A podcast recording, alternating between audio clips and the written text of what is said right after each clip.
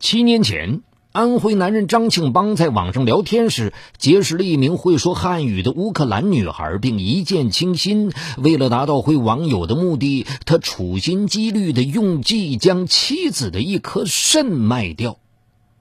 当他顺利抵达乌克兰，并与那名女孩同居之后，接下来的日子却远非他的想象。敬请收听本期的拍案故事《弥天大谎》。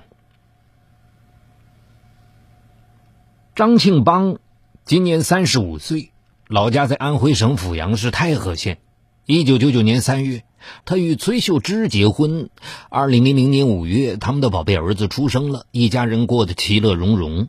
二零零一年四月，张庆邦只身一人前往阜阳城里打工，在一家名叫“绿色家园”的装修公司当工人，一个月的工资能挣到一千二百多元，这在当时已经是不错的收入了。一人在外，晚上无事，他就喜欢躲在网吧里上网打发时光。二零零二年四月，他在网上结识了一个曾经留学中国北京的乌克兰女孩，名叫伊拉。对方在乌克兰首都基辅做服装生意。伊拉是一名中国通，人长得漂亮。通过多次视频聊天后，双方都被对方深深的吸引了。为了满足私欲，张庆邦向女孩隐瞒了已婚的事实。就这样，短短几个月的时间，他们确立了恋爱关系。伊拉一心想让他到乌克兰发展，这正中张庆邦的下怀。可是出国不同于在国内，光是各种手续费用就得不少。再者说了，即便到了那里，手头也不能没有一分钱。而自己几年内没什么积蓄，把整个家业都卖光，也只能凑出几万块。离去乌克兰的费用差距还是很大。思谋了一段时间之后。见再也弄不到钱，他突然生出一个点子，那就是卖掉自己的一颗肾出国。他知道卖肾是国家法律所不允许的，但在当时黑市上肾源交易依然很多，只要瞒着医院说捐赠对象是自己家亲戚，有血缘关系，依然可行。而一颗肾卖上十万、十几万应该没问题。可是转念一想。自己失去一颗肾，万一被伊拉发现以后再陪他甩了，岂不是哭都没有眼泪？思来想去，他终于想到了一个办法，那就是让妻子卖掉一个肾，这样问题就解决了。可是妻子会轻易的同意卖肾吗？看来只有通过骗术才能让妻子捐出肾来。他找假证贩子做了一个医院证明。说自己得了胃癌，痛哭流涕的拿给妻子看，妻子信以为真，当场就傻了眼。为了凑钱给丈夫治病，所有亲戚朋友都借遍了，才借了一万多元。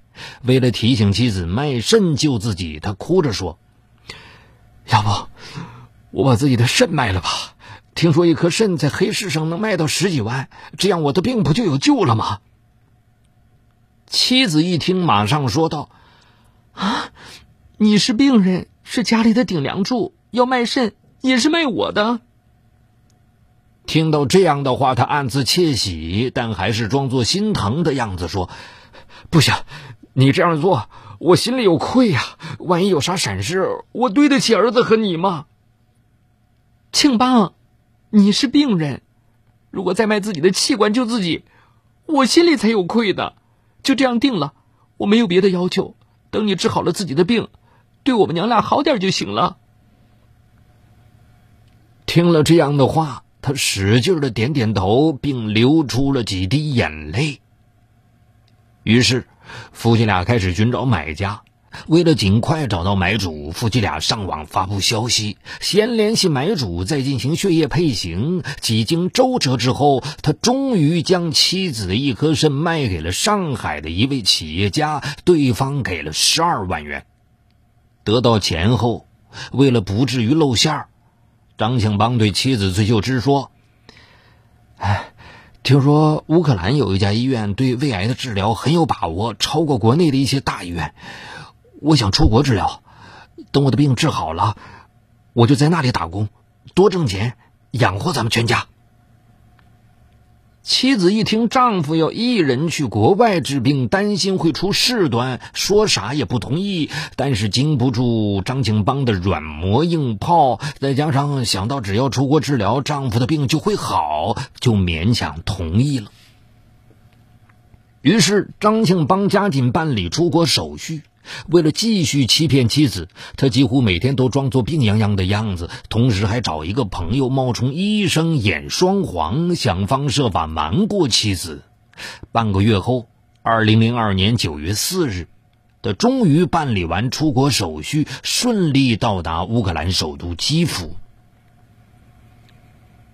张庆邦和伊拉见面后，很快就同居在一起。这时，妻子打电话说要来乌克兰看他。为避免节外生枝，他向妻子说了真话，并告知妻子自己在乌克兰已经有了女人，力劝妻子离婚改嫁。听到这个消息后，妻子崔秀芝并不相信他说的话，以为是丈夫病重，不想拖累自己才这样说的，所以就极力要求到乌克兰来照顾他。为了让妻子死心，张庆邦通过网络把自己和伊拉的亲密合影发给妻子看，而后换掉了手机号，再也不愿意跟妻子联系。尽管如此，妻子仍然相信丈夫是一个爱情专一的人。见丈夫的手机打不通了。她更加相信了自己的判断，拼命的给丈夫的 QQ 留言，而张庆邦只要登录 QQ，一律采取隐身。几个月之后，见丈夫仍然杳无音信，她断定自己心爱的人一定是不在人世了。难过了一段时间之后，她不再追求什么，而是带着儿子好好的过日子，希望儿子快快长大。张庆邦是一个很有头脑的人，看着伊拉的小店半死不活的样子，他建议伊拉搞一个中国品牌服装专卖店，因为中国的服装不仅颜色好看、花样多，而且进价也很便宜，而乌克兰人又恰恰喜欢中国货。他的建议得到了伊拉的赞同。就这样，在张庆邦的协助下。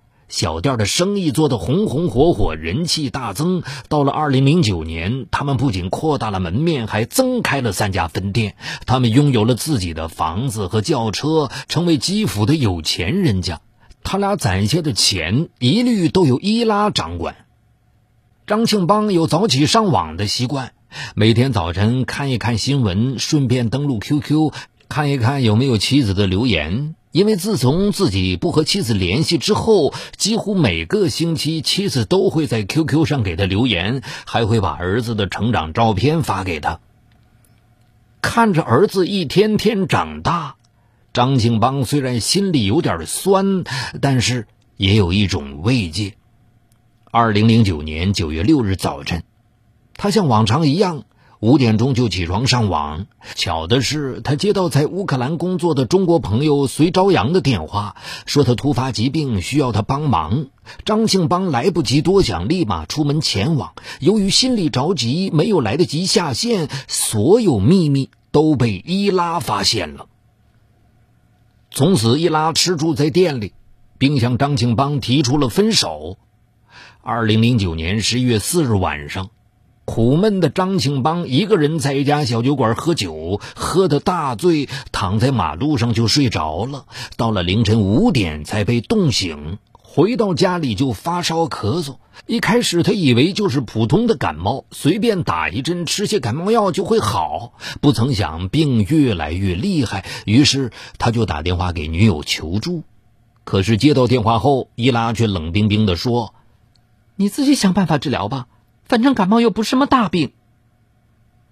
听到这样的话，他心里难过极了。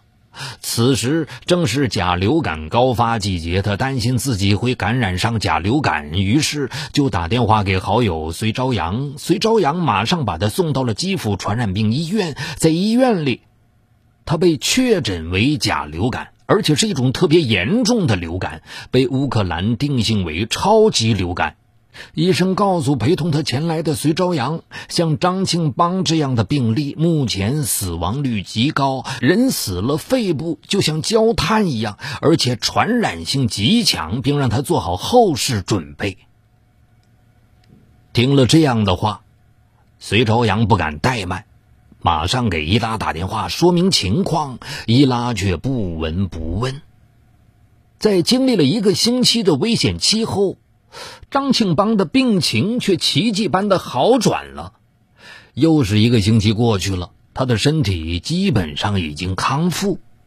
他再次拨打伊拉的电话，希望他能够接自己出院，可他却发现伊拉的手机已经停机了。他出院后立刻到店里寻找，却发现三家店铺都被降价处理给了别人。于是他又回到了自己的住处，发现房子也被卖掉了。再给伊拉的爸爸妈妈打电话，发现他们全失踪了。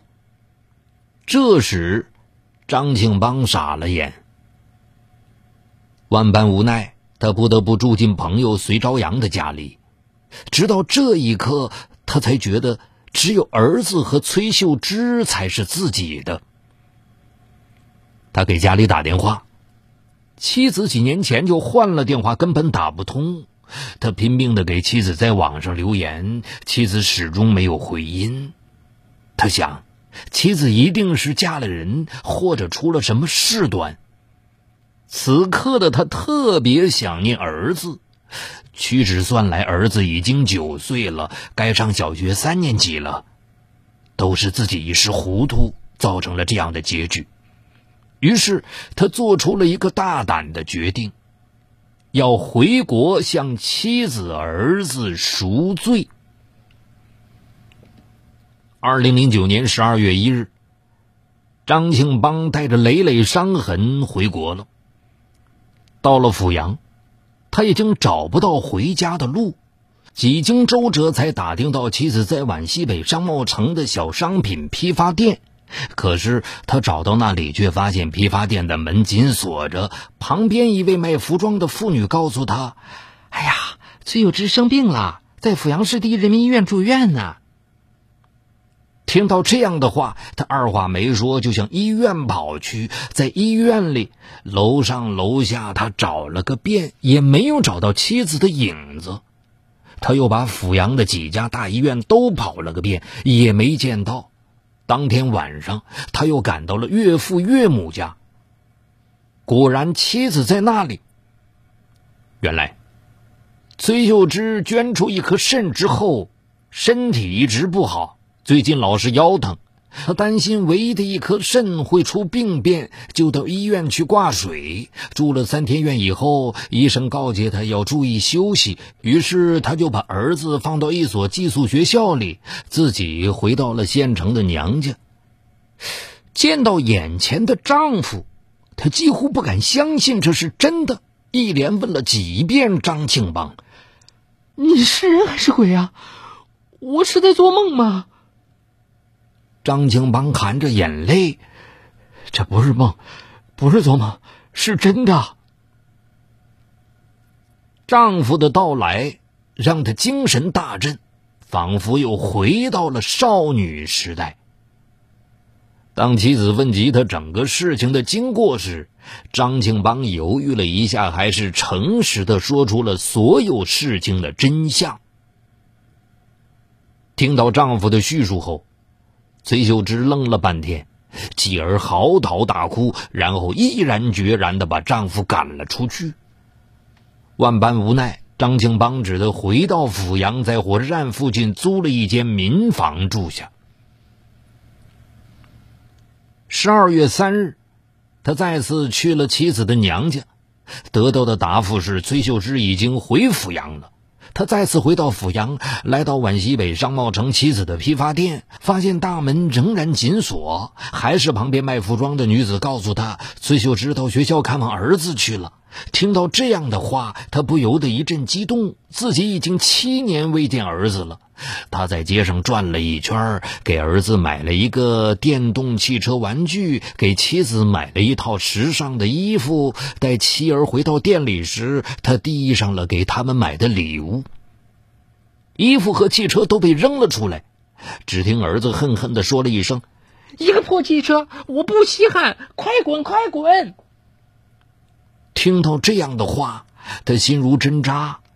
二零零九年十二月四日，他又去了儿子的学校，当着班主任的面，儿子冷冷地说：“我不认识他，我没有这个爸爸，我爸爸早死了。”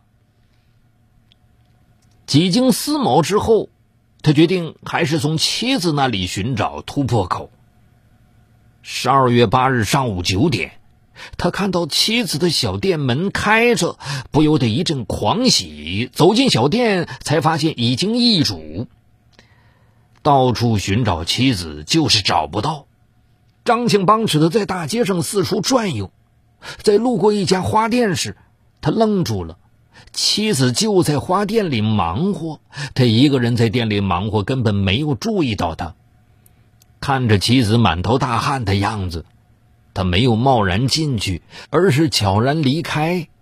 此后的一连几天，崔秀芝的花店进货再也不用付钱，送花人说是已经有人付钱了，这让他感到迷惑。直到有一天，她决定探个究竟，才在阜阳花卉基地发现了丈夫的身影。看到这些，她鼻子有点酸，对丈夫的恨慢慢的消失了。但是丈夫的背叛还是让她一时接受不了。他的花店生意做得不错，一天比一天卖得红火，也因此得罪了附近另外一家花店。这家花店的老板非常难缠，崔秀芝接手花店的前任老板就是被他逼走的。那家花店的老板见崔秀芝接手时只有一个人，没把他放在眼里。十二月十六日上午，他邀来几个地痞砸场子，想把崔秀芝吓唬走。没想到这一切都被暗中保护妻子的张庆邦看到了，他来不及多想，不顾一切的冲了上去。对方没想到半路杀出个程咬金来，一时方寸大乱，作鸟兽散。而张庆邦因用力过猛，不小心将自己的手腕划伤了，鲜血直流。崔秀芝见状，连忙找来碘酒和创口贴给他包扎，然后一头扎进他的怀里，哭着说：“你回来吧。”我和儿子需要你。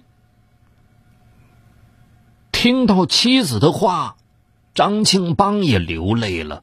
他斩钉截铁向妻子忏悔道：“秀芝，这些年让你和孩子吃苦了，我欠你们的，这辈子一定偿还。今后我一定好好的保护你和儿子，不会再让任何人欺负你了。”为了弥补对妻子的亏欠，张庆邦包揽了大活小活。考虑到妻子只有一颗肾了，为了让这颗肾更健康，张庆邦还倾其所有买了西式的补品给妻子补身子。张庆邦做的这一切，被放假在家的儿子看在眼里，慢慢的，儿子也改变了对爸爸的看法。开始接纳他了。好，感谢收听这一期的《拍案故事》，更多长篇精彩内容，也欢迎您关注我的另一个栏目，就在蜻蜓 FM 搜索“雷鸣故事会”，雷鸣的鸣是口鸟鸣。中国恶魔，东北警匪往事，重大案件纪实。悬疑凶案密码，高度戒备，他们或许就行走在你我中间。